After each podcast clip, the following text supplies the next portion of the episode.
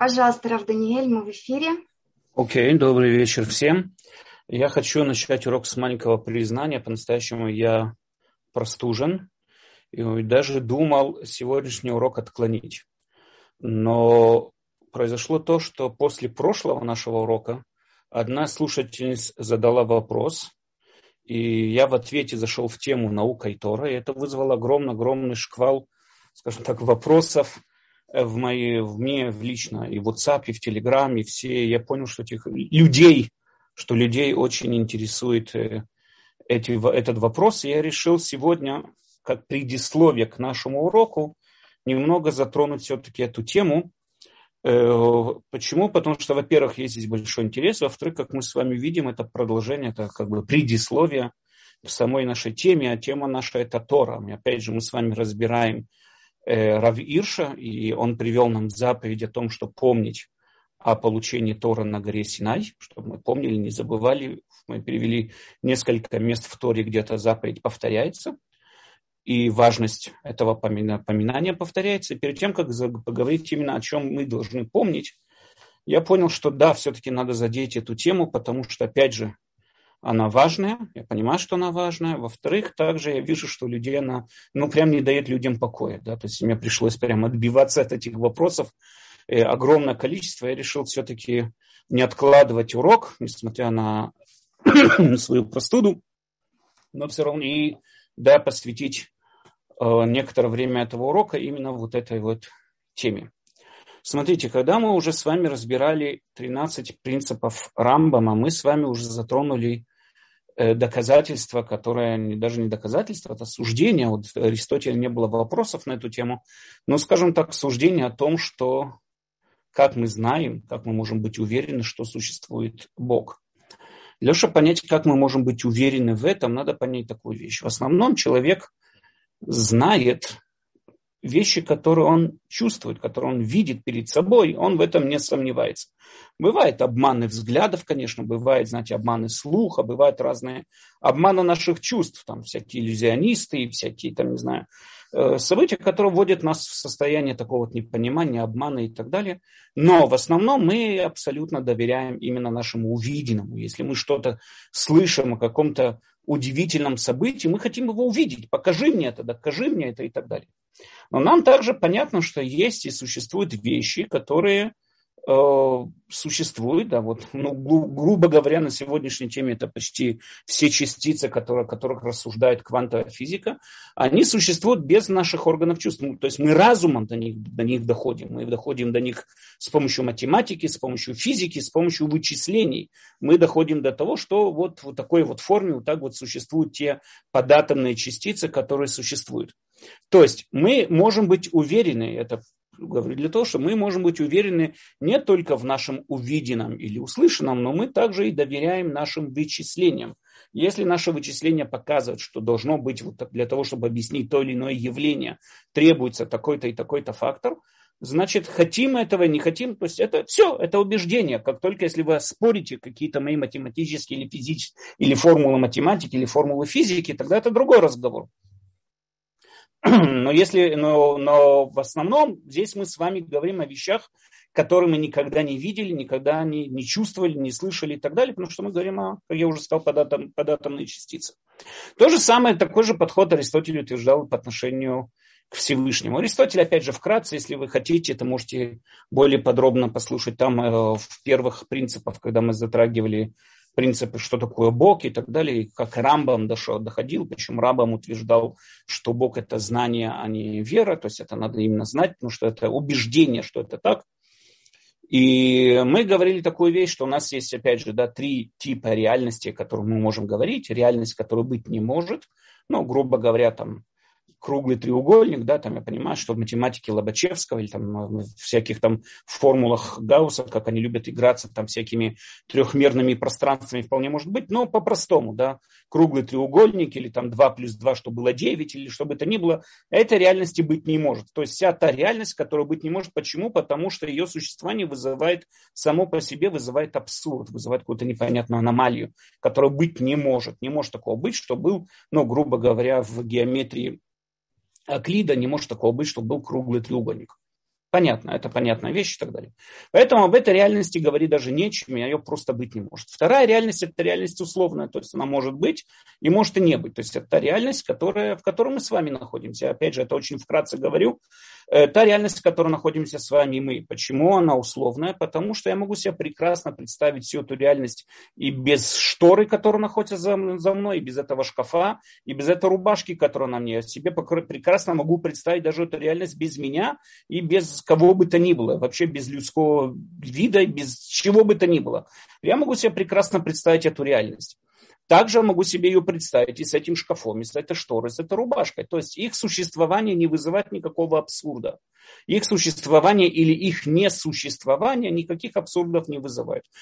Это понятно, это поэтому почему не вызывать никаких абсурдов, потому что для их существования требуется, чтобы сошлись все те условия, которые действуют сейчас, в данный момент, действуют на них в данный момент все те условия, которые действуют, и приводят их к этому бытию. Достаточно, чтобы одно, это из, одно из этих условий перестало существовать, как и этот шкаф, или это штора, или это рубашка перестанут существовать тоже. И это совершенно нормально. Это все совершенно нормально. Никакой здесь нестыковки и никакой аномалии здесь нет, никакого там Никакого абсурда в этом нет. Но здесь пробуждается тогда другой вопрос. Если мы говорим, что для того, чтобы существовала какая-то вещь, требуется, чтобы в данный момент на нее сейчас действовали какие-то причины, которые приводят к ее бытию. Но на эти причины должны действовать другие причины. А на эти причины еще одни причины и так далее, и так далее. Где же самая главная причина всех причин. Мы с вами видим, что мы входим в состояние постоянной регрессии, то есть постоянно отходим назад. У этой причины есть причина, которая причина, и так далее, и так далее. Постоянно поднимаемся по цепочкам этих причин. Но если мы идем по цепочкам этой причины, так первая причина, чем является ее причина? Если, если у нее тоже есть причина, так она уже не первая причина. Э, так как постоянство, так как бесконечность, бесконечное количество причин – это абсурд, потому что бесконечности быть не может, и кроме того, это не является никаким ответом, Поэтому, э, поэтому это тоже понятно, что, по идее, наша реальность должна была быть абсурдной реальностью, и все, что в Коран, само то, что оно существует, это должно, должно было быть абсурдом. Поэтому приходит Аристотель говорит, что факт это само, то есть надо понять такую вещь, само наше существование, само существование чего бы то ни было, той самой реальности, которая существует, уже доказывает того, что есть первопричинность. Теперь эта первопричинность, она не может быть частью всей этой цепочки причинности, потому что тогда задается вопрос, чем она является. И она причина, которая создала всю нашу реальность, она необходимо сущая, так называется так как говорит Аристотель, она необходимо сущая, то есть у нее не может быть каких бы то ни было причин ее существования, она ни от чего не зависима, она всегда, ее определение – это сущ, сущность, быть, бытие, абсолютное бытие. И эта первопричинность является первой причиной всех вот этих вот причин, которые в конечном итоге приводят к нашей реальности. Опять же, я это повторил очень вкратце. Э, мы там в прошлом цикле более подробно разбирали это утверждение, это, это объяснение Аристотеля. Во всяком случае, мы с вами видим такой подход, такой взгляд у Аристотеля, и мы видим, как и Рамбам тоже придерживается этому же взгляду, этому же доказательству, что само существование чего бы то ни было, уже вынуждены, мы вынуждены, само признание, что что-то существует, уже само по себе говорит, что есть Бог. Иначе нет никакого объяснения его существованию. Само то, что оно существует, это уже говорит о том, что есть Бог. В дальнейшем это утверждение Аристотеля перешло очень через многие-многие-многие изменения, скажем так, эволюции и всякое такое. И оно сегодня звучит, э, в свое время Кант разделил доказательства о Боге, для того, чтобы их атаковать, обсуждать и так далее, разделил их на четыре группы. Есть онтологическое доказательство, космологическое доказательство. Э, это мои переводы, я не знаю, как это звучит на русском. Космология, не знаю, космологическое, наверное, доказательство.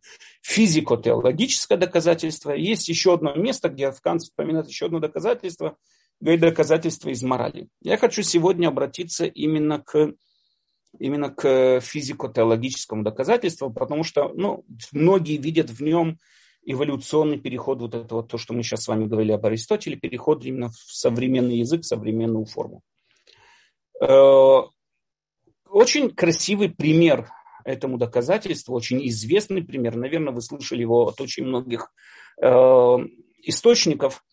Это был один из публицистов э, британских, он был, по-моему, также и поп, если не ошибаюсь, но один из британских, это Вильям Полей, привел прям такой пример.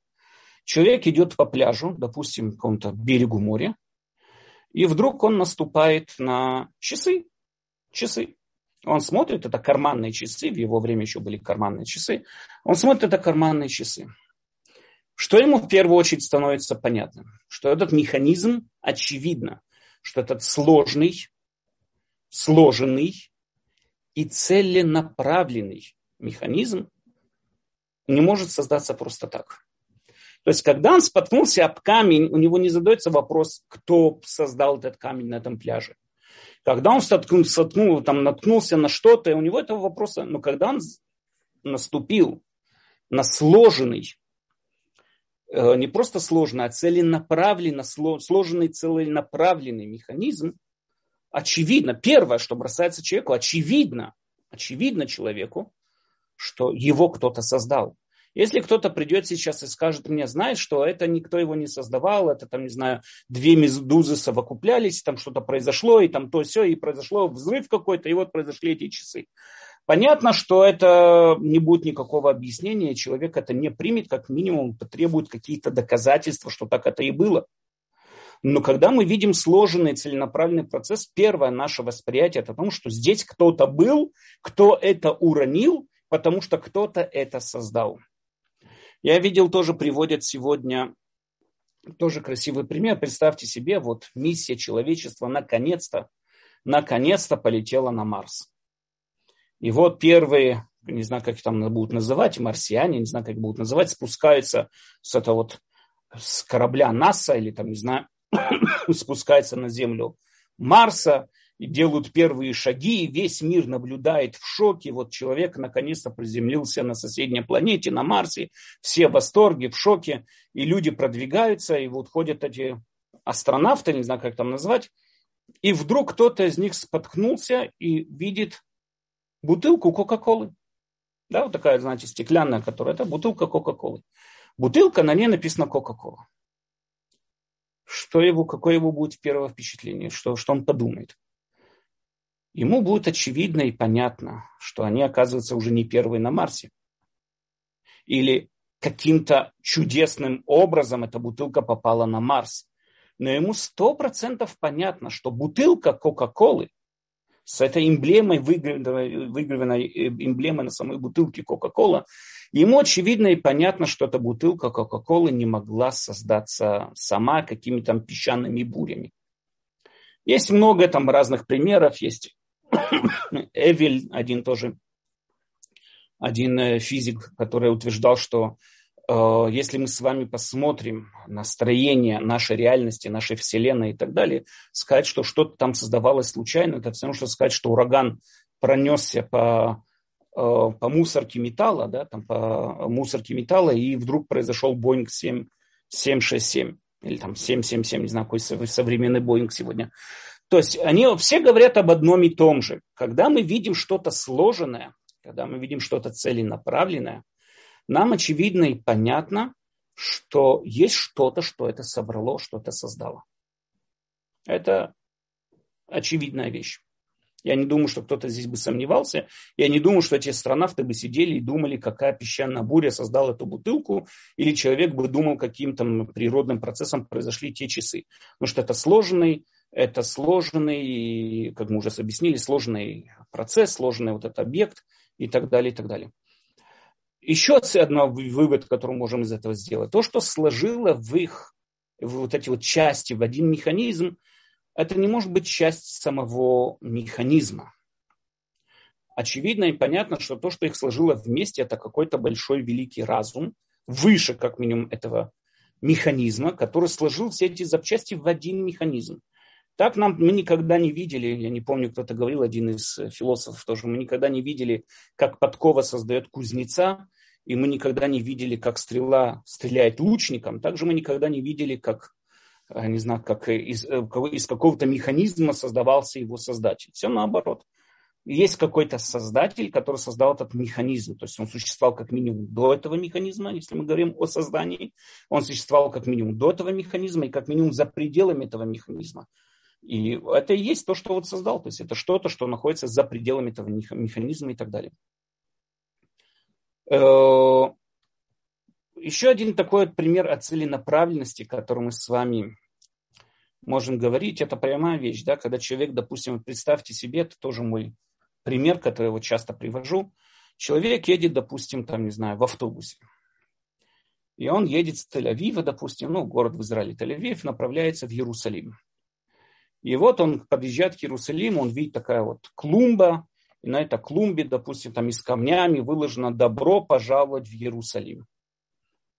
Он начинает собирать свои вещи потихоньку, начинает, начинает готовиться к выходу. Да, вопрос, почему?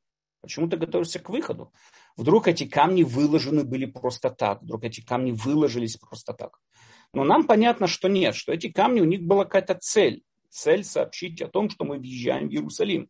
То есть мы с вами видим, что это не просто так камни лежат в каком-то разбросе, а нам понятно, что здесь есть какая-то целенаправленность, есть какая-то цель, вот какая-то целенаправленность и так далее, и так далее. Это, такие же примеры мы можем с вами находить среди очень многих средневековых философов, и Ибн Эзер про это пишет, и многие другие из наших комментаторов, Авраам Ибн Эзра, э, пишет о том, что он приводит пример там, о том, что какой-то поэт, арабский мусульманин, какой-то поэт, писал поэму, и на последнем абзаце, там, на последнем этом он потерял то, что называется, потерял музу, он вышел в сад, там получить воодушевление, какое-то вдохновение, вдохновление какое-то, и проходил там мимо какой-то еврейский писарь, тоже мудрец, и взял и за него дописал весь этот куплет, прочитал весь этот стих и дописал очень красивой фразы, подходящей ко всему стилю этого стиха, подписал весь этот куплет. Когда пришел мусульманин, увидел вот этот вот куплет, он удивил, кто это дописал. На это говорит еврей, извини, я проходил мимо, упала чернильница и случайно вышли эти цвета. Это понятно, что такое утверждение о случайно происходящем, оно до такой степени абсурдно, что никто его не примет и никто с ним не согласится. Это очень абсурдно говорить, что вылетая чернильница превоплотилась в точные, просто в буквы, а в глубокий смысл всей той поэмы. То есть он докончил эту поэму. Мы видим здесь не просто сложенность, просто какие-то буквы, а видим целенаправленность. Мы видим, как это все вместе совокуплено, как это все вместе направлено и так далее, и так далее. Надо подчеркнуть такую вещь, что э, если мы с вами смотрим на наш мир, э, на него можно смотреть с двух резоляций, не знаю, как сказать, да, двух резоляций, да, там можно смотреть микро и можно смотреть макро. Когда мы с вами смотрим микро, да, смотрим на каждую частицу в отдельности, смотрим на каждый вид в отдельности, мы видим, как постоянно происходят какие-то вот, скажем, борьба за выживание. Каждый вирус борется с другими для того, чтобы выжить, ну, я не знаю, выжить, а продолжать свое вот это вот э, код, кодовую вот эту вот передачу своего кода. Каждый микроб борется за свое выживание. Каждая податная частица постоянно взаимоотносится и как-то каким-то образом передает энергию туда или сюда. И каким-то образом там происходят тоже какие-то, ну не знаю, там можно ли называть это конфликты, ну типа такого. И мы видим постоянно, что каждое, вот, каждое животное в этом мире, его заботит только одно его максимальное выживание. Каждая крыса, каждая это и так далее, и так далее. Но если мы смотрим на мир макро, то есть смотрим дальние резоляции, резоляции, мы видим совсем все по-другому. Мы видим совокуп, совокупность, да, вот эту вот э, гармонию и абсолютную, скажем там, э, ну да, можно сказать, гармонию всех вещей вместе. Нам понятно, что здесь есть какой-то смысл. Нам понятно, что э, есть какой-то смысл у... Мы находим какой-то смысл и у, у того, как там, не знаю, ведут себя животные, или того, как ведут себя то или иное, мы видим, как, что что-то стремится к какой-то цели и так далее. Одна из проблем современной науки, это если мы уже скажем так, в, да, в кавыч, ну, отдельно, это то, что современная наука смотрит на мир микро, а не макро. Аристотель, аристотельская наука, она смотрела на мир макро, то есть масштабно, крупно, масштабно, и пыталась объяснить все процессы одной идеи. Современная наука нет. Чем человек более утонченно изучает ту или иную дисциплину или ту или иную там, отрасль науки, тем у него более высокая степень и так далее, и так далее. Э, с одной стороны, это дает человеку возможность сконцентрировать свое внимание на что-то очень точечном и довести это до совершенства. Поэтому наша наука, она постоянно продвигается вперед. В отличие от науки Аристотеля, которая была очень стабильна, никуда не двигалась в течение тысяч лет. Но с другой стороны, это не дает человеку видеть обширность всего мира, потому что его мир – занят тем или иным бузоном каким-то там, не знаю, какой-то энергоносителем между двумя какими-то там э, частицами и так далее, и так далее. Вот этим вот он занят, вот эта частица, и вот на этой почве он получает Нобелевскую премию, и вот весь его мир скован к этой частице. Я тоже люблю всегда, вы, наверное, не раз слышали этот пример, когда человеку показывают, допустим, желтенький такой маленький квадратик. И говорят, что этот желтенький квадратик его нарисовал Микеланджело. Человек может уделить очень много внимания этому квадратику, изучать его цвет, его состав, его химический состав, его и так далее, и так далее. Но в конечном итоге он смотрит этот квадратик и говорит, что такое нарисовать этот квадратик? Я тоже могу нарисовать этот квадратик.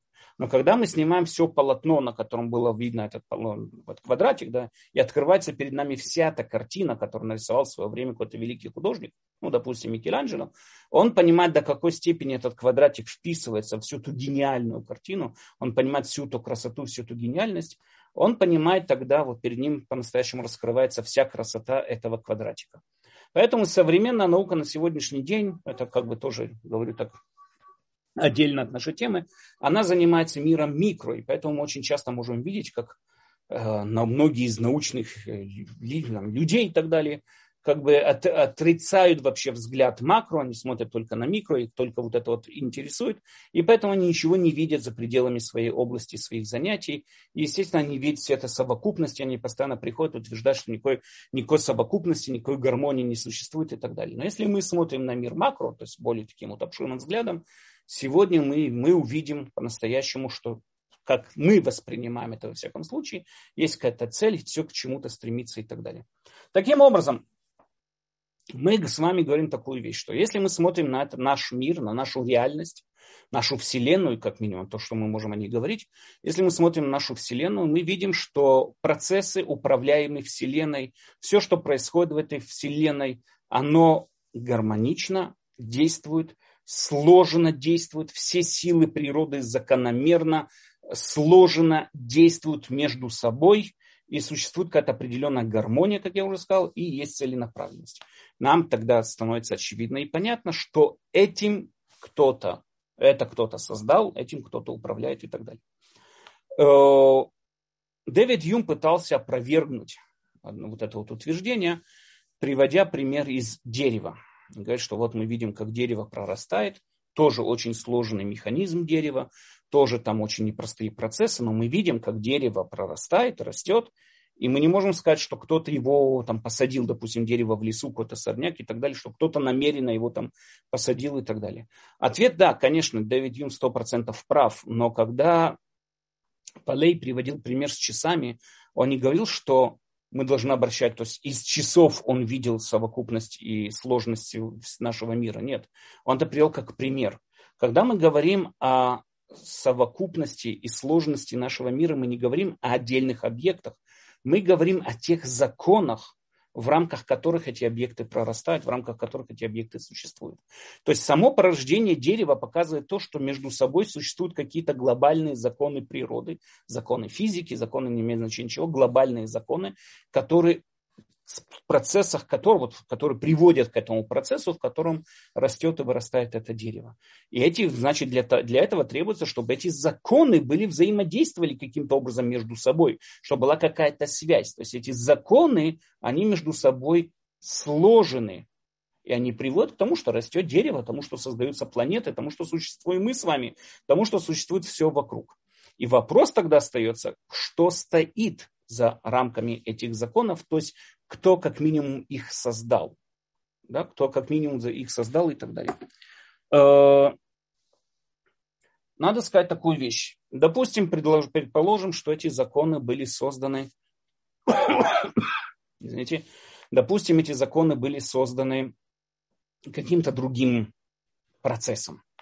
А тот процесс был создан каким-то другим процессом. То есть бесконечно процесс и так далее. Опять же, мы здесь с вами входим в огромную проблему бесконечности, потому что в чем проблема бесконечности как объяснения, как минимум как объяснение? Кроме того, что это аномалия, такого быть не может, но само, вот, само понятие, как, что такое вот бесконечность, в чем у нее проблема заключается в бесконечности?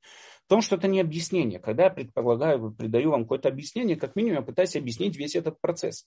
Когда говорю, кто здесь зажег свет, я говорю, этот свет зажег Саша. Или там Петя, или Коля, или Марина, или кто бы то ни был зажег этот свет.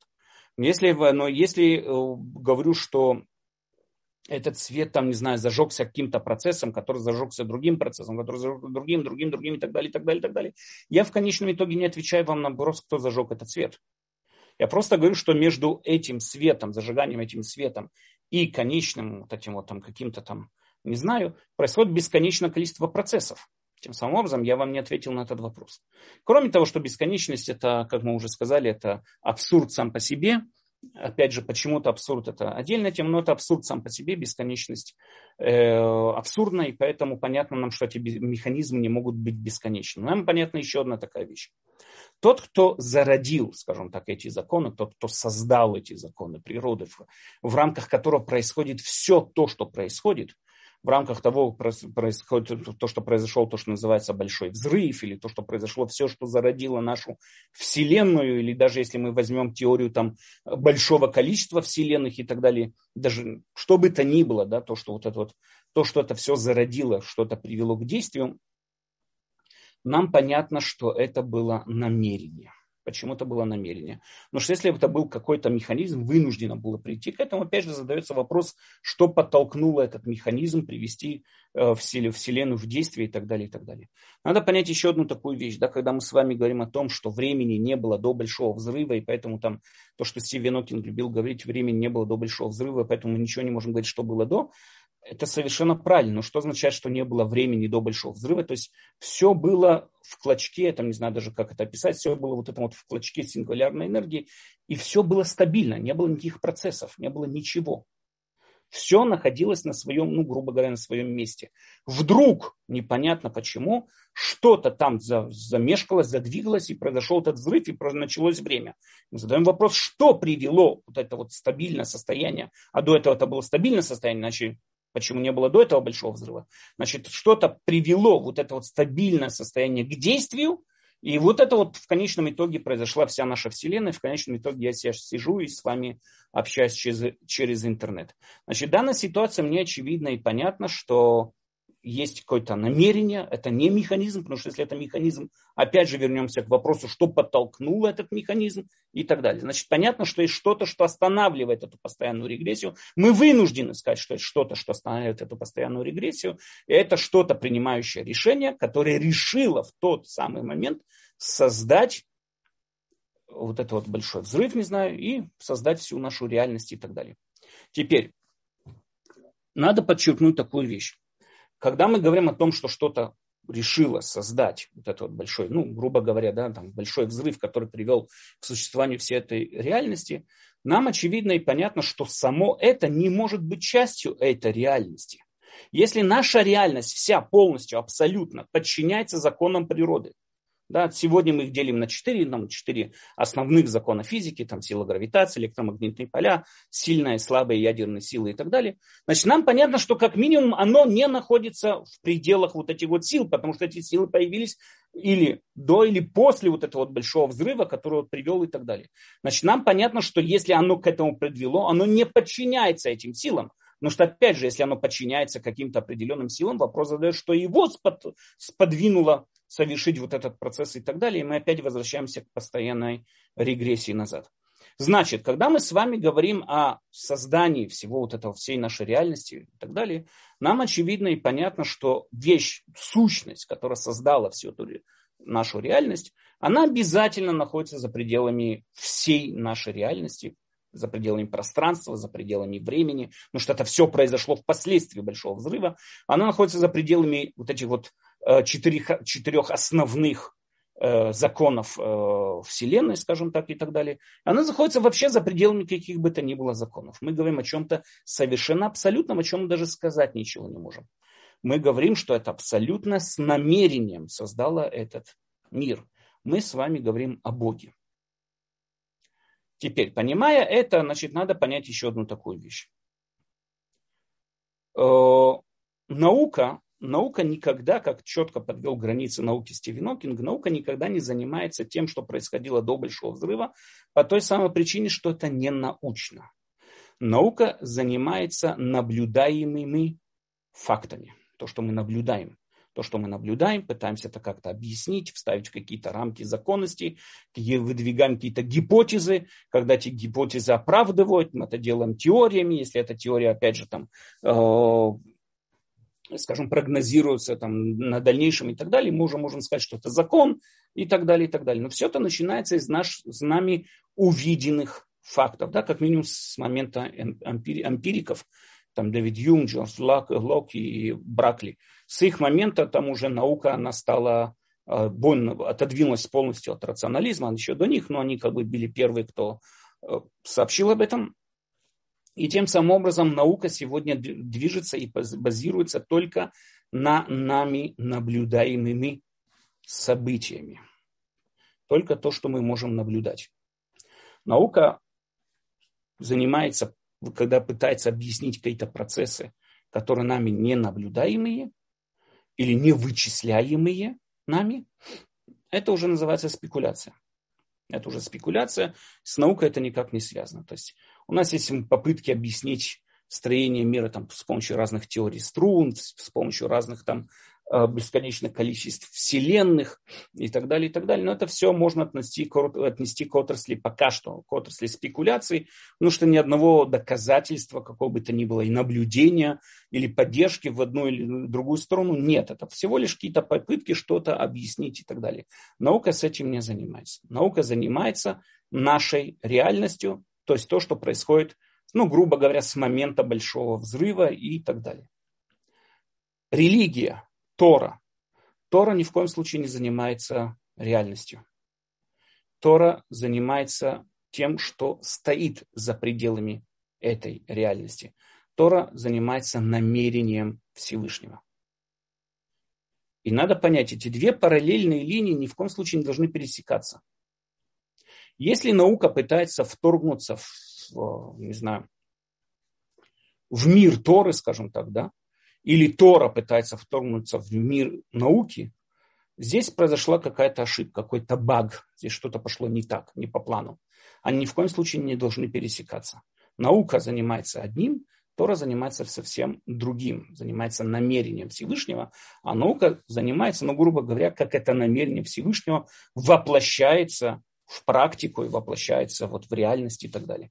Это совершенно две параллельные линии. И ни в коем случае не должны между собой спориться, как-то э, не стыковаться и так далее. Совершенно две параллельные линии. Тора ни в коем случае не должна спорить с наукой. Она наоборот, она, Тора должна направить, скажем так, наш взгляд на правильное мировоззрение по отношению, вот, что вот чем занимается Тора. Да? Вот направление учит нас правильным намерением, учит нас, во-первых, намерением Всевышнего. Мы сейчас увидим с вами, как до этого дошли, и что именно, и, и так далее, как, как мы можем понять вообще намерение Всевышнего, как раз вот к этому был построен наш урок. Но Тора, во-первых, занимается намерением Всевышнего, что именно хочет Всевышний, ради чего все это было создано. Опять же, хочет это проблемно сказать, но я просто использую такую форму языка, но как именно, какие намерения были за пределами создания всего этого мира, но ни в коем случае не, не должна, во всяком случае, заниматься тем, как эти намерения воплощаются в реальность. Этим занимается наука.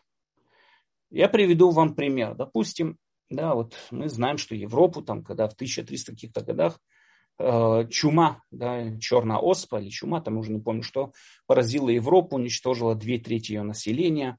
Страшнейшая болезнь, страшнейшая эпидемия и привела даже к страшному большому ослаблению силы церкви. По той причине, что очень многие монахи, которые до этого ни разу не болели, потому что они жили в достаточно закрытых монастырях, и поэтому там эпидемия практически туда не проникала.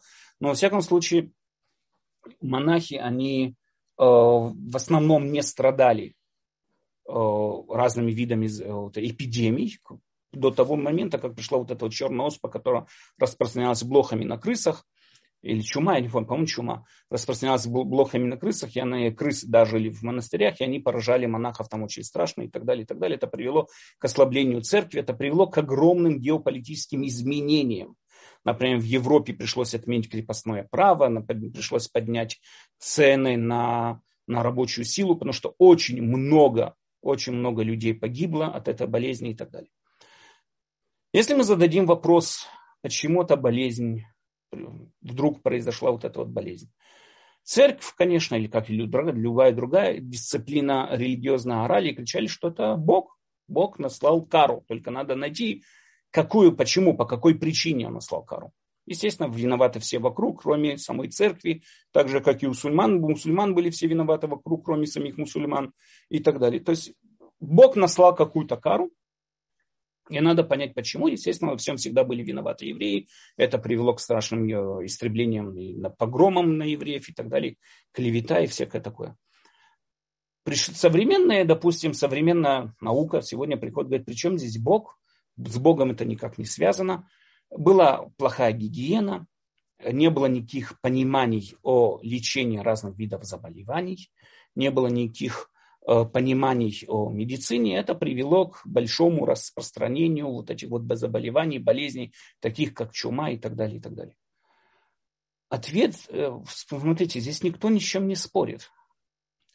Допустим, да, скажем, что это кара Божья была, допустим. Бог решил наказать Европу и тем, что навел на нее вот эту вот страшную эпидемию. Допустим. Наука не, не, не спорит с этим, надо понять. Наука просто объясняет, как именно это воплотилось. Это воплотилось тем, что есть болезнь, которая распространяется при плохих вот, э, при плохой гигиене, которая распространяется крысами и пшами, и там, блохами и так далее, которая человечество плохо знало. То есть наука объясняет, как именно это намерение Всевышнего воплотилось э, в, в, в практику. Ни в коем случае эти две, две, две точки зрения не должны спорить между собой.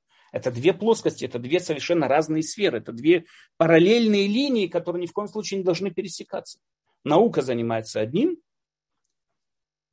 Тора занимается совсем другим.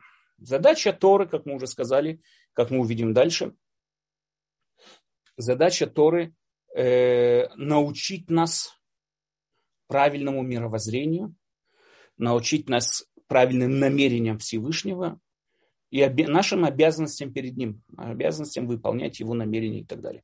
Это и есть задача Торы. Например, вот был задан вопрос, то, что вижу, мешает очень многим людям именно этот вопрос. Э, по подсчетам в Мидрашим написано, что мир был создан 6 тысяч лет тому назад.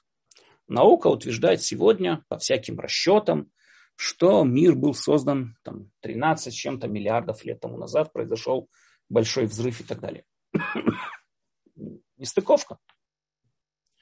Но как мы с вами сейчас пояснили, надо понять такую вещь. Что Мидраш хотел нам сказать, что человечество было создано 6 тысяч лет тому назад? Что этим хотел сказать нам Мидраш? Он пришел спорить с наукой, как мы с вами объяснили. Это не его, не его задача, не его цели. Зачем это надо было? Какой смысл? Что мешало Мидрашу, допустим, если мы с вами скажем, что мир был 13 миллиардов лет назад? Зачем Мидраш, ну, грубо вмешался в науку? Зачем? Зачем этот лишний, совершенно лишний спор? И что этим хотел сказать нам Мидраш? Я думаю, это все, что я вам сейчас говорю, это мое субъективное суждение, да, поэтому если вы видите каких-то других раввинов, которые с этим не согласны, вполне может быть. Но я думаю, знаете, есть в свое время другой вопрос. Вопрос о том, что есть, э, многие люди задают вопрос, что сколько стихов Торы взято для описания всей нашей реальности. Да, вот от супер крутых и, крупных космических тел вплоть до каких-то податомных частиц, и вирусов, и микробов, и так далее, и так далее. Тори берет на описание всего этого, если не ошибаюсь, 40 с чем-то стихов Торы. Это вот сначала Бог создал небо и землю и описывает нам все вот это вот созданное Всевышним и так далее, и так далее. Окей. Сколько, думаете, стихов Торы взяло описать какую-то хижину очень маленьких размеров, у которой не было пола и не было потолка, были только доски, которые, из которых состояла сама вот эта вот хижина, ее стены и так далее. Я, естественно, говорю с вами про мешкан, да, я говорю про переносной храм э, в Израиле. То есть его физических размеров это была хижина.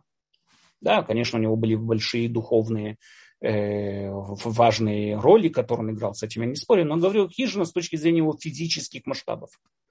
Там насчитывается больше 400, по-моему, больше, чем 400 стихов.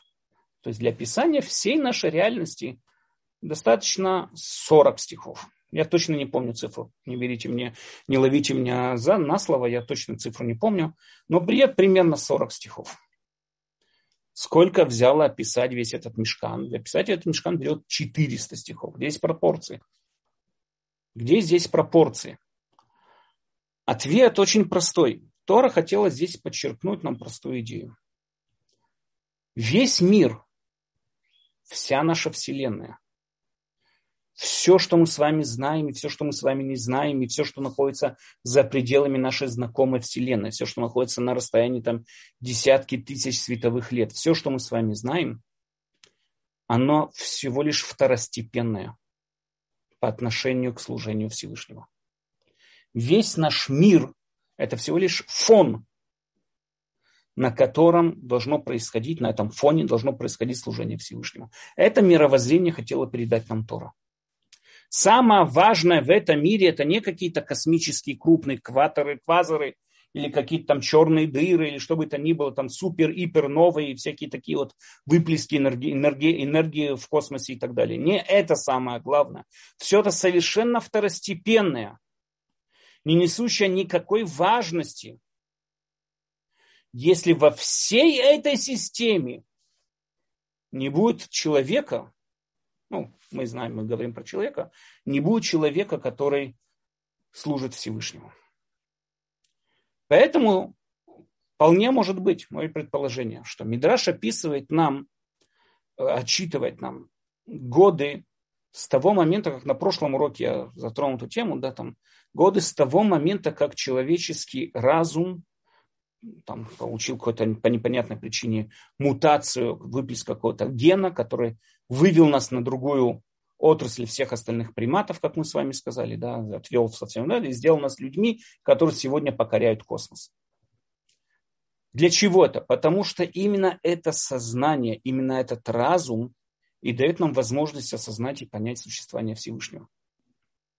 Я привел это объяснение, то есть, когда Мидраш нам говорит о 6 тысяч лет создания мира, имеется в виду, ну, грубо говоря, 6 тысяч лет причинности создания мира. То есть ради этой цели и был создан мир.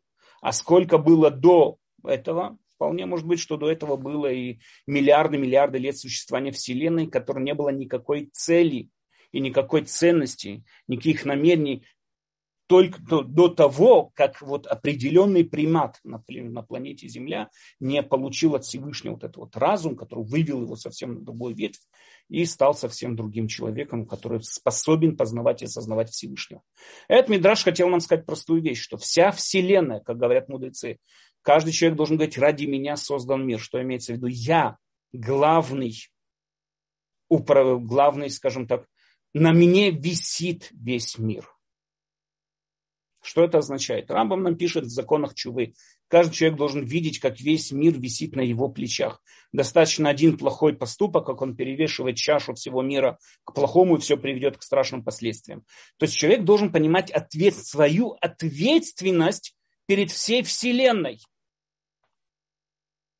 А как, он, как мы можем донести до него эту идею? Мы ему говорим, что вот знай и помни, что вот ты есть главная цель всего этого всей этой вселенной. Ты есть главная цель всего происходящего здесь. Ты есть главное намерение. Это приводится тем, что вот говорится, с того момента, как человек обрел разум и так далее, и так далее, с того самого момента и создался мир.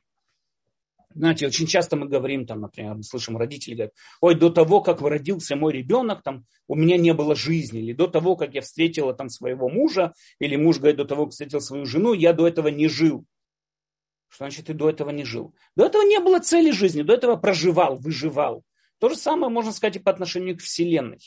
до того, как пробудился этот разум, способный осознать, познать Всевышнего, способен выполнять его намерения в этом мире, до того, как это образовалось, Вселенная просто так существовала. Вселенная начала существовать с момента появления этого человека. Таким образом, я просто привожу вам пример, как мы должны относиться к Мидрашим и как мы должны относиться к разным высказываниям мудрецов, когда кажется нам, что они затрагивают какой-то научный вопрос.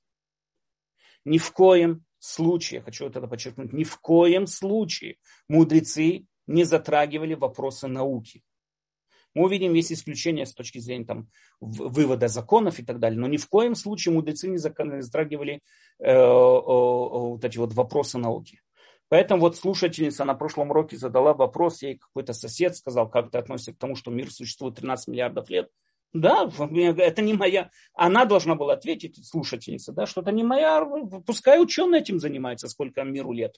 Свое, сегодня говорят 13 миллиардов, потом, может, будут говорить другую цифру. Я не знаю, они постоянно меняются. Мы знаем, что постоянно менялось э, понимание о вот это существование земного шара, сколько лет он существует и так далее.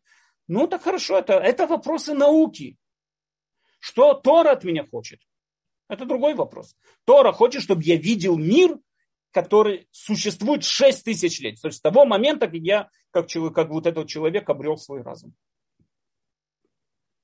Таким образом, я хочу подвести, объяснить, да, это две совершенно две разные параллели, которые ни в коем случае между собой не должны пересекаться. Ни в коем случае ни один мидраж не должен влезать в науку. И ни в коем случае ни одна наука, ни одна научная дисциплина не должна влезать в тему религии, мидрашим и так далее. Надо понять еще одну такую вещь. Да? Равины, когда к раввинам приходят с вопросами, сделать операцию, не сделать операцию. Ну, есть очень много вопросов, обращаются к раввинам с разными вопросами и так далее. Очевидно, сто процентов, что у раввинов нет медицинского образования такого уровня, чтобы к ним обращаться с такими вопросами. Почему мы обращаемся к раввинам? Почему мы ходим к раввинам или к мудрым людям за таким вопросом? Потому что медицина – это наука. Наука может ставить нас перед фактами, объяснить такую вещь. Делая эту операцию, будут такие-то, такие-то последствия. Не делав эту операцию, будут такие-то и такие-то последствия. Теперь принятие решений к науке никакого отношения не имеет. В свое время Дэвид Юм, опять же, да, Дэвид Юм разделил, э, сказал, что многие люди ошибаются, постоянно ошибка называется, опять же, кешель натуралисти, да, это мой перевод, натуралическое, это, не знаю, баг, я не знаю, как это перевести на русский язык.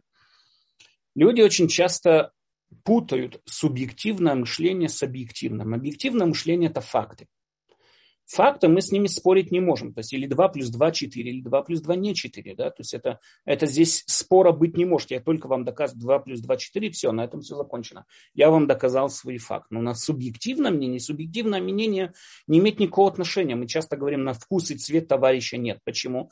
Потому что мне может нравиться, что 2 плюс 2 4, другому человеку может очень не нравиться. 2 плюс 2 это некрасиво, что было 4. Красиво, что было 5, допустим. И не нравится ему 4. Но то, что ему нравится, не нравится, это не имеет никакого отношения к фактам. Я переведу вам пример, да, допустим, Дэвид Юм приводит там пример, человек, мы с вами смотрим какую-то картину, нарисованную каким-то художником. И я говорю, смотрите, эта картина, она, здесь художник использовал много цветов, разных видных цветов. И здесь вот это, она очень красивая я сказал совершенно не, связ... не связанную между собой фразу.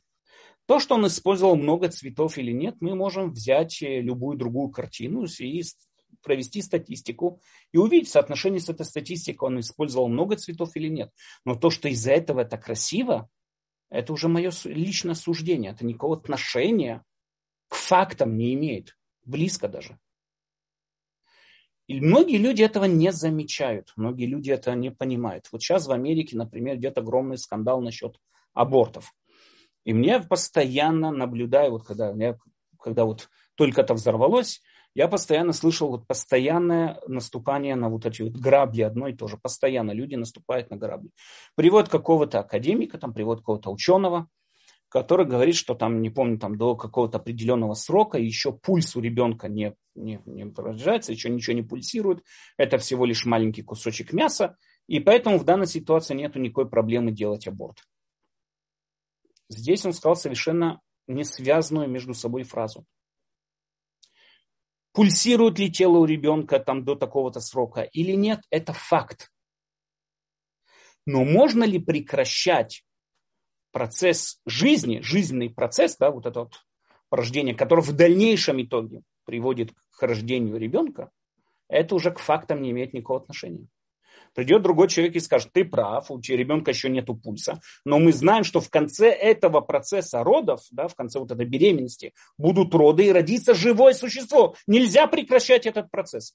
Причем этот спор, то, что вот он скажет, что если нету сердцебиения, поэтому можно делать аборт, кто тебе дал право говорить, что из-за этого можно делать аборт? Это уже твое личное суждение. То же самое по отношению к медицине, к раввинам, и к разным вопросам и так далее, и так далее. Перед тем, как принимать какое-то решение, всегда раввин, если это, конечно, правильный раввин, а не какой-нибудь шарлатан, всегда раввин советуется специалистами в этой теме. И всегда после того, как получает факты от вот этих специалистов, взвешивает эти факты, он принимает решение. Решение от фактов никак не зависит. Человек может быть очень большим специалистом, но не уметь, не умеет принимать разные решения. Почему? Он может быть заинтересованный человек, человек с предрассудками, человек с испорченными качествами, все что угодно он может быть. Поэтому мы к ним не обращаемся. Мы, когда у нас вот такой вот выбор да, между делать или не делать, мы обращаемся к Равину для того, чтобы он принял, помог нам принять решение, потому что оно не зависит от фактов. Мы должны предоставить все возможные факты. Надо понять такую вещь. В основном вопросы, которые касаются ошибок Торы с точки зрения там, э, науки и так далее. Если мы с вами не Тора, а постановление мудрецов, допустим, там, законов мудрецов и так далее. Если мы с вами посмотрим, все эти ошибки не касались вывода закона. Закон выводился зависимо от тех фактов, которые были перед этими раввинами. Нам говорит Гмарат, Талмуд нам говорит такую вещь. Эн ли даяна ля машей наврод. То есть судья может судить только перед, перед, только то, что перед его глазами. Те факты, которые передали раввинам, в зависимости от этих фактов они приняли то или иное решение. Решение, связанное с намерениями Торы и так далее, и так далее. Но факты, раввины факты не вмешиваются. Потому что для этого они заказывают, вызывают специалистов, которые им разъясняют и объясняют эти факты. Естественно, если раввину дать неверные факты, дать ошибочное понимание там, науки и так далее, Естественно, вполне может быть, что будет и неверный и ошибочный вывод какого-то закона. Но это не потому, что Равин ошибся, а наука ошиблась. Это вполне может быть. Но если мы с вами заметим, в основном все, что мешает людям, вот э, то, что кричат, вот там есть какие-то нестыковки между законами. По-настоящему нету никаких нестыковок. Это отдельная тема, как можно их объяснить, все эти нестыковки, потому что законы выводятся в соответствии с наблюдением, а не соответствует э, объяснение этих наблюдений, это другая тема. Но в основном, когда и да, происходят какие-то вот нестыковки, мы с вами находим, в основном эти все нестыковки, в основном эти все нестыковки происходят на уровне фактов. То есть раввинам дали неправильные факты. Когда-то люди думали, что Солнце вращается вокруг Земли. Когда-то люди думали, там, не знаю, что такое-то, такое-то там э, растение приводит к таким-то лечениям. И в зависимости от этого раввины постановили законы, потому что эти факты, которые были перед ними, они обращались к академикам своего времени, и так это и было. Мы с вами можем видеть в многих, например, Равшрира Гаон, один из величайших людей, Равшрира Гаон, Равсадия Гаон, это люди, которые были сразу же после, следующий этап сразу же после Талмуда, они писали напрямую, Равшира Гаон писал напрямую, что ни в коем случае нельзя обращаться к э, советам медицины, приводимые в Талмуде, потому что они приводились по неправильным фактам. То, то есть это надо понять такую вещь, да, то есть э, Талмуд давал определенные советы по тем фактам, которые были, лежали перед ним. Поэтому очень многие, э, очень многие мудрецы Средневековья утверждали, что ни в коем случае человек не должен идти по медицине, написанной когда там очень редко, но Талмуд вдруг вспоминает, там такое-то растение приводит к таким-то лечениям и так далее, ни в коем случае это не надо сегодня, если это, опять же, если это оспаривается с современной медициной, так мы не должны кричать, нет, Талмуд говорит вот так вот и так. Нет, все, что медицина, современная медицина говорит, если это, скажем, ну, утвердительно, убедительно и так далее, это и есть закон. Когда нам говорит Тора следить за своей жизнью, опасаться за свою жизнь и следить за своим здоровьем, имеется в виду следовать медицине, которая находится в нашем поколении, в наших рядах. Медицина, которая была в средневековье, даже если эти советы по медицине написаны самим Рамбамом, но современная медицина это оспаривает, тогда мы идем по современной медицине. То, что мы должны взять у Рамбама, это само мировоззрение, чего, что мы всегда должны следить за своим здоровьем. Таким образом, я хочу подвести просто итог и перейти к следующему вот этапу. Я вижу, что сегодня мы уже не начнем сам урок, но связать две, две эти темы. Бог, по мнению Рамбама, как мы с вами объяснили также, Бог это знание. Что значит знание?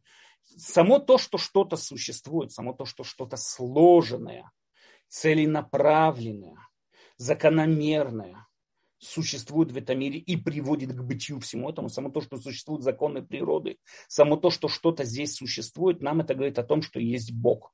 Поэтому Бог – это знание. И Рамбам пишет, что каждый должен знать, что есть Бог. Даже в книге Мицво, там, где Рамбам пишет о том, что каждый должен верить, там в основном говорят, что это неправильный перевод, и тоже там говорится о том, что надо знать, что есть Бог. Бог – это знание. Теперь, но мы сейчас делаем следующий шаг. Если мы с вами говорим, что есть какое-то намерение, то есть намерение Всевышнего, которое создало весь этот мир, вполне сейчас уже очевидно и понятно, что, наверное, это намерение где-то проявилось. Уже есть больше шанса понимать, что это намерение где-то проявилось. И теперь, если свидетельство о проявлении этого намерения передается нам широким фронтом, из поколения в поколение передается это свидетельство всем народам, наверное, так это и было. То есть это здесь уже видите, мы входим уже в понятие вера. Что такое вера? Вера это когда я не то, что я знаю, но я, можно сказать так, убежден, что, наверное, это так. Да? То есть это такая, скажем так, навер... я верю, что это так. Я верю, что это так.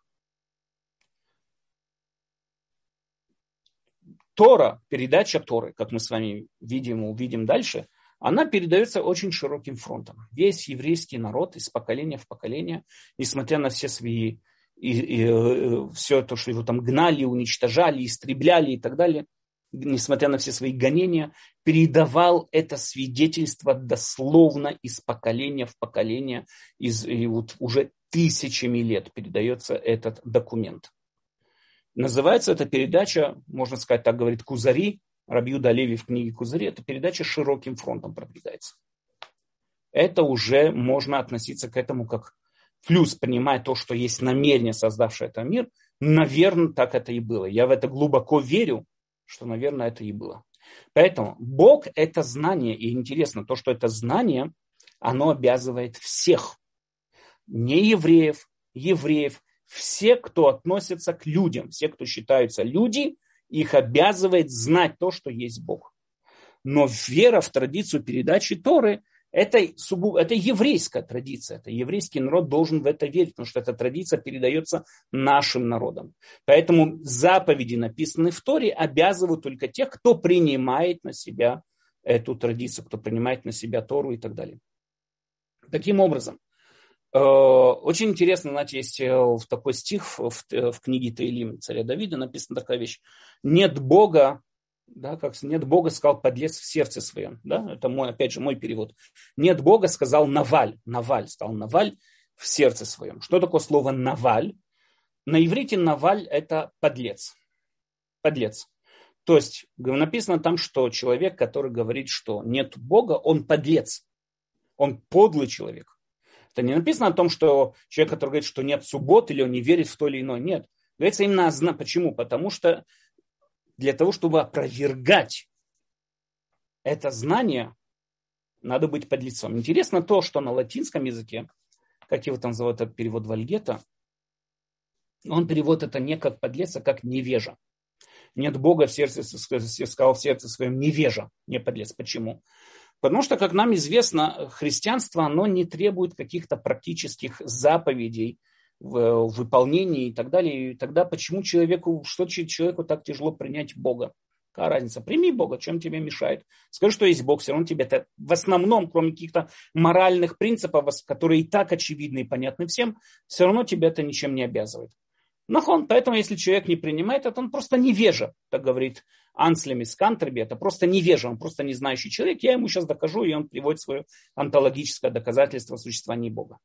Но в еврействе человек, который принимает концепцию того, что существует Бог как высшее намерение, значит, это намерение где-то проявилось, оно проявилось в истории. Человек, который принимает на себя концепцию того, идею того, что существует Бог, он вынужден принять на себя 613 заповедей Торы так как он не хочет на себя такое принимать, он даже готов отказаться от очевидного. Он, должен, он, он готов оспаривать очевидное. Что такое очевидно? Существование Всевышнего для того, чтобы освободиться от выполнения мицвод. Этот человек и есть подлец. Это самый настоящий подлец, так его называет царь Давид. Поэтому по-настоящему на иврите, каждый, кто знает иврит, слово невеля – это падаль, а наваль – это тоже да, это подлец. Поэтому это очевидная вещь. Во всяком случае, подведем с вами итоги. Тора – это намерение, раскрытое Всевышним на горе Синай, как мы с вами э, видели на прошлом уроке, зачитывали эти стихи, и ради какой цели мы это увидим уже на следующем уроке, но это намерение раскрыто Всевышним на горе Синай. Тора ни в коем случае, ни один мудрец, ни одна Тора ни в коем случае не занимается вопросами науки. Ни в коем случае. Они занимаются вопросами правильного мировоззрения, правильного восприятия э, этого мира и выполнения наших обязанностей перед Всевышним. Наука, наука занимается изучением тех вот как реально, как намерение Всевышнего воплощается в реальность, воплощается в практику. Этим занимается наука. Это совсем две параллельные линии, которые, как я говорил уже в течение всего этого урока, ни в коем случае не должны никак между собой э, пересекаться. Окей, хорошо. Есть э, вопросы?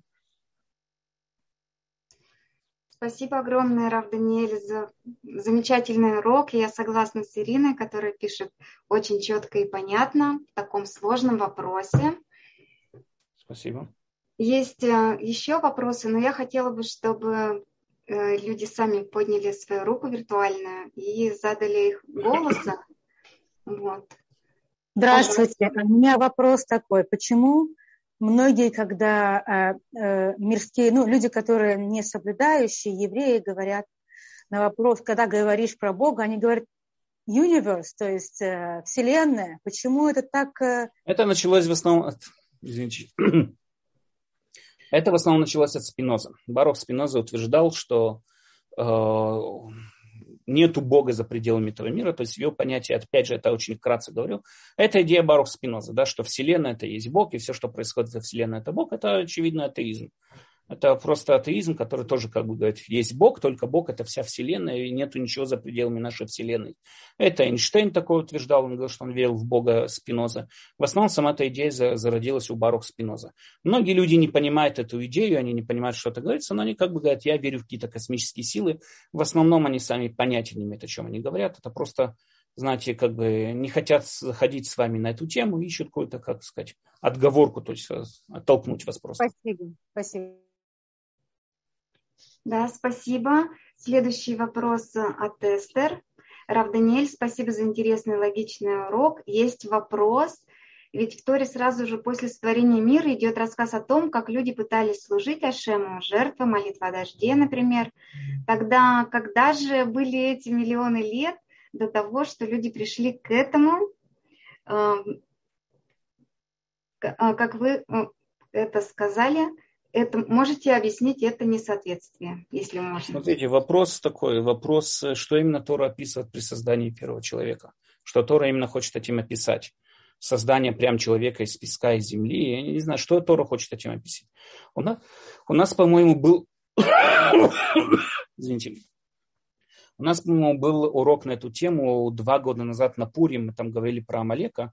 Я не знаю, если этот урок на Ютубе или нет, но там мы как раз разбирали именно вот эту вот повесть о создании первого человека, о чем эта повесть нам говорит, что эта повесть должна нас научить. Э, там в основном я проталкивал, говорил о идее, которую я читал у Рабьесов Довсловичек, очень красиво и очень понятно, как он ее пишет, описывает.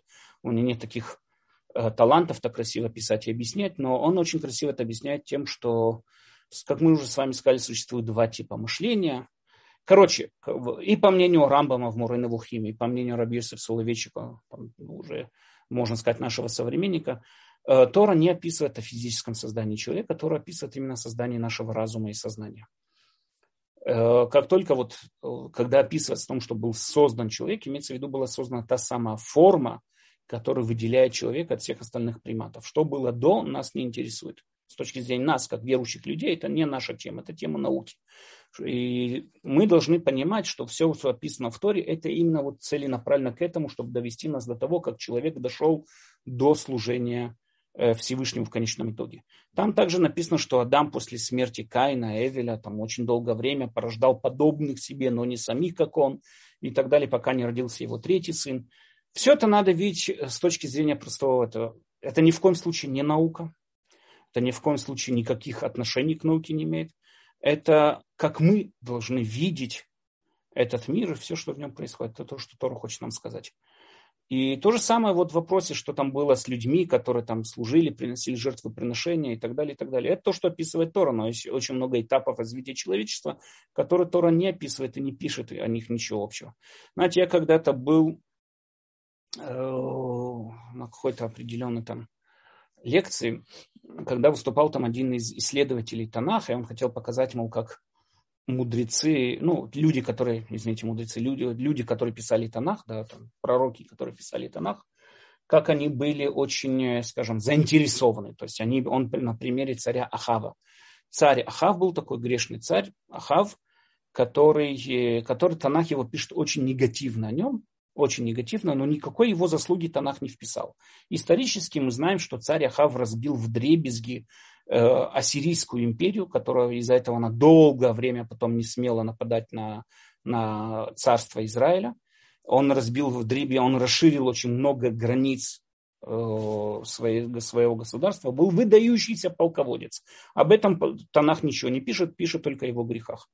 Ответ очень простой, то, что я сейчас говорил до этого. Танах никогда не собирался об этом писать, это не его цель. Это цель историков, археологов, пускай они занимаются этими вопросами. Танах видел в этом человеке грешного человека, потому что по отношению к Всевышнему он был негативный и грешный. То, что он был в свое время великим полководцем, это не имеет никакого отношения к Танаху. Поэтому он таким образом и не был в нем записан. Чему я говорю?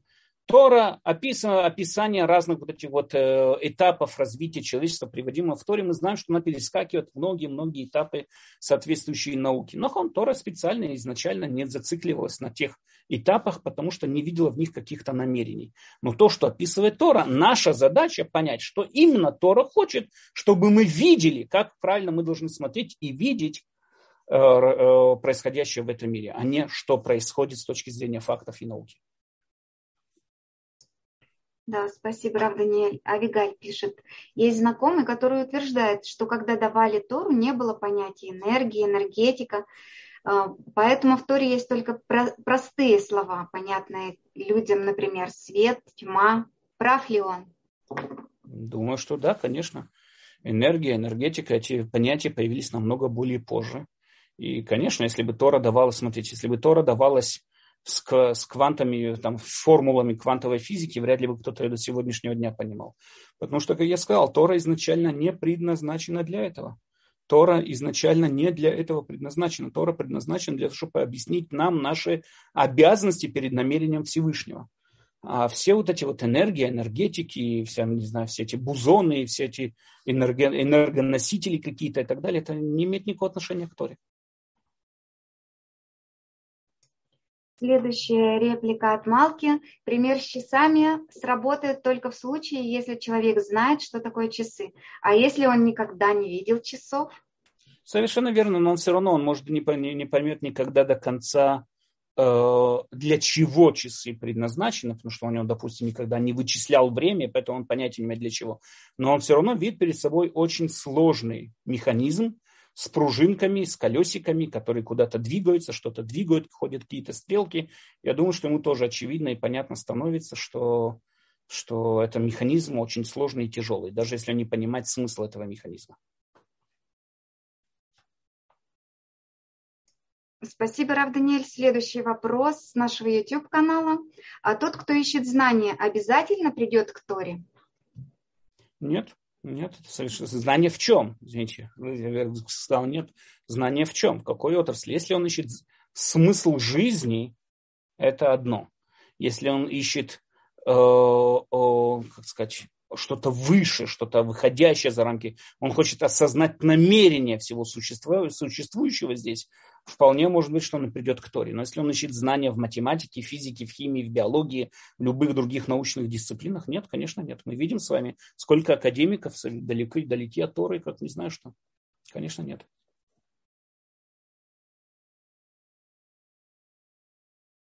Спасибо огромное, Рав Даниэль пишет, чтобы вы выздоравливали. Желает вам Рафа Шлема. Спасибо.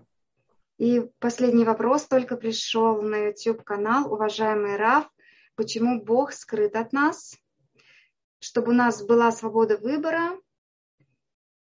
И так, латиницей написано, наверное, дальше не разберу. Смотрите, что значит Бог скрыт от нас? Да, давайте. Мы, мы часто очень используем вот эту вот тематику скрытия лица Божьего от нас и так далее. Что значит Бог скрыт от нас? Я вот сейчас вам привел и доказательства Аристотеля, и доказательства физико-теологическое доказательство которая, ну не знаю, совершенно очевидно и понятно. Что, что значит человек, который хочет видеть Бога, что он хочет, чтобы что, что раскрылся и Бог ему помахал рукой? Нет, Бог не скрыт от нас, я не думаю, что Он от нас скрыт, то есть мы его можем найти, мы его видим. Кто, кто хочет, тот его увидит, кто ищет, тот его найдет. И только что, да, говорится о скрытии лица Всевышнего, имеется в виду то, что те чудеса, которые описывались в Танахе, которые описывались там нашими древними мудрецами и так далее, их сегодня, к сожалению, или к счастью, тоже не знаю, как это надо смотреть, их сегодня нет.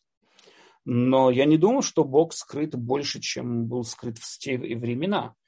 То есть, э, кто ищет, тот его всегда найдет. Я вам скажу более того, если мы с вами посмотрим, это всегда вот такая вот а, удивительная вещь. Да? Если мы с вами посмотрим в Танахе, Откроем с вами Танах. Какие чудеса там описаны? Что там только не, не описано? Огромные чудеса. И постоянно, каждая книга, откройте книгу судей. И согрешил еврейский народ, и согрешил еврейский народ, и согрешил еврейский народ, и согрешил. Сколько можно? Я понимаю, все такие чудеса еврейский народ постоянно грешил. Вплоть до разрушения там первого храма, и второй храм уже был построен уже после пророков. И надо заметить, что уже после пророков еврейский народ перестал отходить от Всевышнего и проявил свою абсолютную верность. Когда Калигула хотел внести статую свою в храм, э, да, император римский, там поднялось крупнейшее еврейское волнение и восстание, не готовы были не дать это ни в коем случае. Во время пророков заносили разных язычников в храм налево и направо. То есть, если мы с вами посмотрим исторически, пророки не так сильно повлияли на еврейский народ, как как именно то, что когда их не было, и когда еврейский народ остался в одиночестве. Именно вот крестоносские походы, инквизиция, Богдан Хмельницкий, все вот эти вот страшные побоища, погромы, которые терпел еврейский народ, он оставался верным Всевышнему до последнего. Советский Союз, прочитайте книгу Рависхак Зильбера. Мы видим, до какой степени еврейский народ оставался верным Всевышнему именно в самые темные времена и так далее. Когда, скажем так, Всевышний был скрыт от нас – но по-настоящему он не скрыт. Кто хочет, тот его всегда увидит и найдет. Он от нас не скрывается, он с нами в прятки не играет. Кто хочет, тот его всегда найдет. Чудес не было, нахон, чудес нет. Пророков тоже нет, нахон. Но мы с вами видим, что и польза, как и от пророков, ну, тот момент была, да, и, и от чудес она не такая большая. Да, спасибо, Рав Даниэль. Вторая часть вопроса была, чтобы была возможность у нас заслужить божественное присутствие оно, божественное присутствие можно найти, как я писал, везде. Само то, что существует, что бы то ни было существует, само то, что существует какой бы то ни было объект, это уже нам говорит о каком-то божественном, э, божественном присутствии. Это, это уже говорит об этом. Что значит божественное присутствие? Что человек хочет увидеть какого-то космического осьминога, которого там 13 голов, я не знаю, когда мы говорим о Боге, нам понятно, что мы говорим о чем-то, что выходящее за пределы пространства и времени. Как мы его можем увидеть? От него не отлетают какие-то фотоны, которые наш глаз может воспринять. От него не ходят какие-то феромоны, которые наш нос может почувствовать. Нет каких-то молекул, которые мы можем как-то там, энергия какой-то исходящая. Что мы можем о нем сказать? Мы видим только его последствия. Из этих последствий нам очевидно, что есть он сам. Спасибо, Рав Даниэль. И последний голосовой вопрос от Анны, пожалуйста. Шалом, Рав Даниэль, бесценные ваши вопросы. Большое спасибо. Спасибо, это мало что сказать. Вопрос вот в чем. А, верно ли я понимаю, что по Рамбаму цель нашего творения всего – это прославление Творца? А, кто, есть ли такое утверждение, если можно, кто сказал, что Тора тоже прославляет Творца. Тора это есть единственное прославление Творца. А как еще можно его прославить? У нас бегать по улице, кричать «Есть Бог» это, не знаю, это, это не прославление Творца. Прославление Творца это показать то, что я подчиняюсь каким-то законам, даже если эти законы не всегда мне выгодны, даже если эти законы не всегда мне удобны, и даже если они напрямую, напрямую стоят против моих интересов, я все равно им подчиняюсь. То есть я вижу перед собой власть, которая выше всех моих личных интересов. Это называется прославление Творца. Как я могу это сделать? Выполняю, написано в Торе. То есть другого пути просто нет, как можно еще прославлять. Спасибо огромное, Рав Даниэль. И выздоравливайте скорее. Спасибо. Спасибо. Хорошо.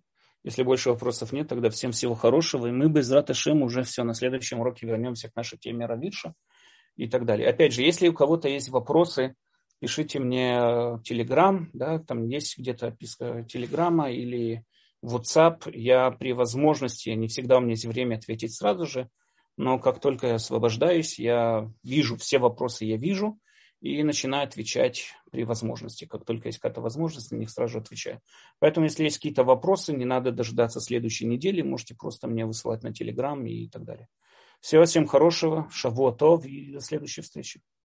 До свидания. До свидания, Рав Даниэль. Спасибо огромное. И спасибо нашим участникам за вопросы интересные. Благодарим вас. И сейчас я поставлю ролик, так как нашему Толдоту 20 лет. И если кто не отключается, то можно посмотреть ролик. Сейчас найду, это займет секунду.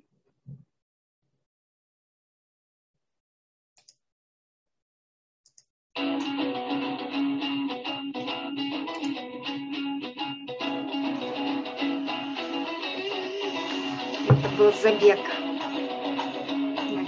велосипедах наших коллег. Велопробегом и бездорожью. Солдат, за дурак! Спасибо Творцу за все, что он нам дает, в частности, за холдот. Солдат – это семья.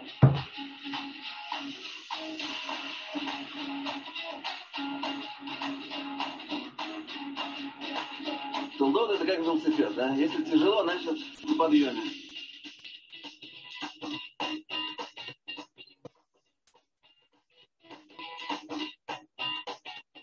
Меня Толдот – это роддом. Ну а мы, врачи, акушеры, помогаем э, людям прийти в этот мир, мир Торы. Читайте Толдот, смотрите Толдот. В Толдоте прекрасная команда, замечательная. Это что-то.